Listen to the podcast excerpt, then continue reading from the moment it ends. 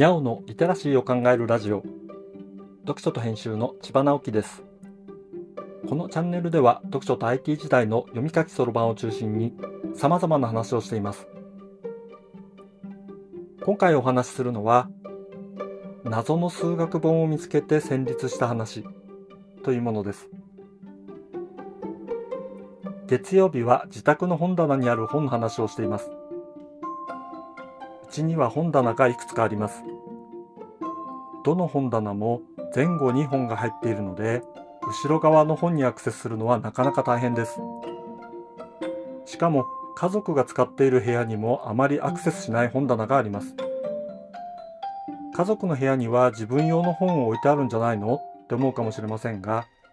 うちではあまり自分の本という感覚がありません。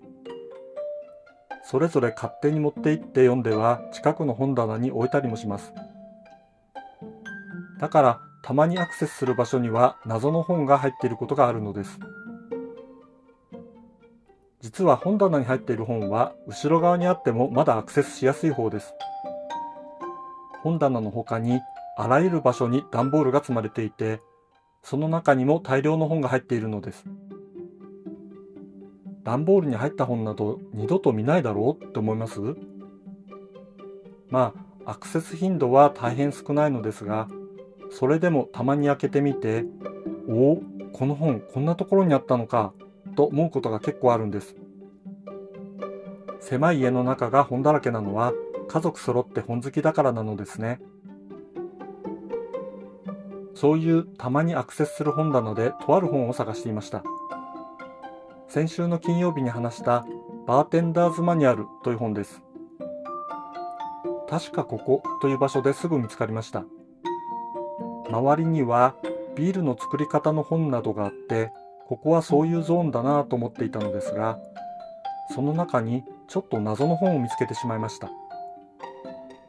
それはプロの数学という本でした。全く心当たりがない本で、いつ買ったかもわかりません。念のために Amazon を検索してみたら、2015年9月6日に購入したことになっていました。その時期にどんなことをやっていたのかを思い出してみようとしましたが、数学につながるようなことはやっぱり思い浮かびません。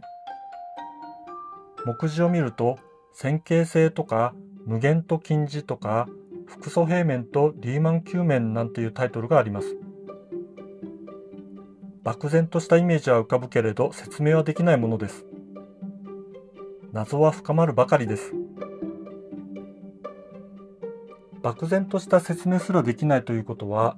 この本をきちんと読んで理解したわけではないということでしょうね。そもそも数学には苦手意識があるのです。というのも、手を動かして数式をいじくるというのがとても面倒に感じるのです。めんどくさいことは抜きにして使い方を知りたいと思ってしまうのですね。数学に関してはそううまくいかないということをずっと思い知っているのに、ひょっとしたらきちんと理解できるかもしれないという淡い期待を持ってこういう本を買っては積んでいるという感じです。今回の本はまさにそういう積み本のようです。こういう本を見つけると自分が何を求めているのかということがちょっとだけ明確になります。僕が数学に期待しているのは実用性なのだと思います。プログラミングでしょっちゅうループを書くのに、それが積分の一種だと考えたことはありませんでした。微分の意味するところも実際の世界にどう適用するのか未だによく分かっていません。かろうじて AI の世界で主流になった機械学習は微分のように捉えることができるということを知っているので、やっぱり微分積分とかベクトルは自分で手を動かして体感的に納得したいのです。ずっとそう思い続けて40年も経っているので、もう諦めたらいいんじゃないかとも思うのですが、この年になってもなかなか諦めきれずにこういう本が本棚から出てきたら、もう一回読んだらわかるかもしれない、なんて淡い期待をしてしまうわけですね。というわけで、せっかく見つけたので、パラパラと読んでみて、何か直感がひらめいたりしないか試してみようと思います。今回は謎の数学本を見つけて戦慄した話という話をしました。今日はここまで。読書と編集では IT を特別なものではなく、常識的なリテラシーとして広める活動をしています。IT リテラシーの基礎を学べるオンライン講座をやっています。詳しい内容については概要欄のリンクから、または読書と編集と検索して、猫がトップページに出てくるホームページをご覧ください。この配信の書き起こしをノートで連載しています。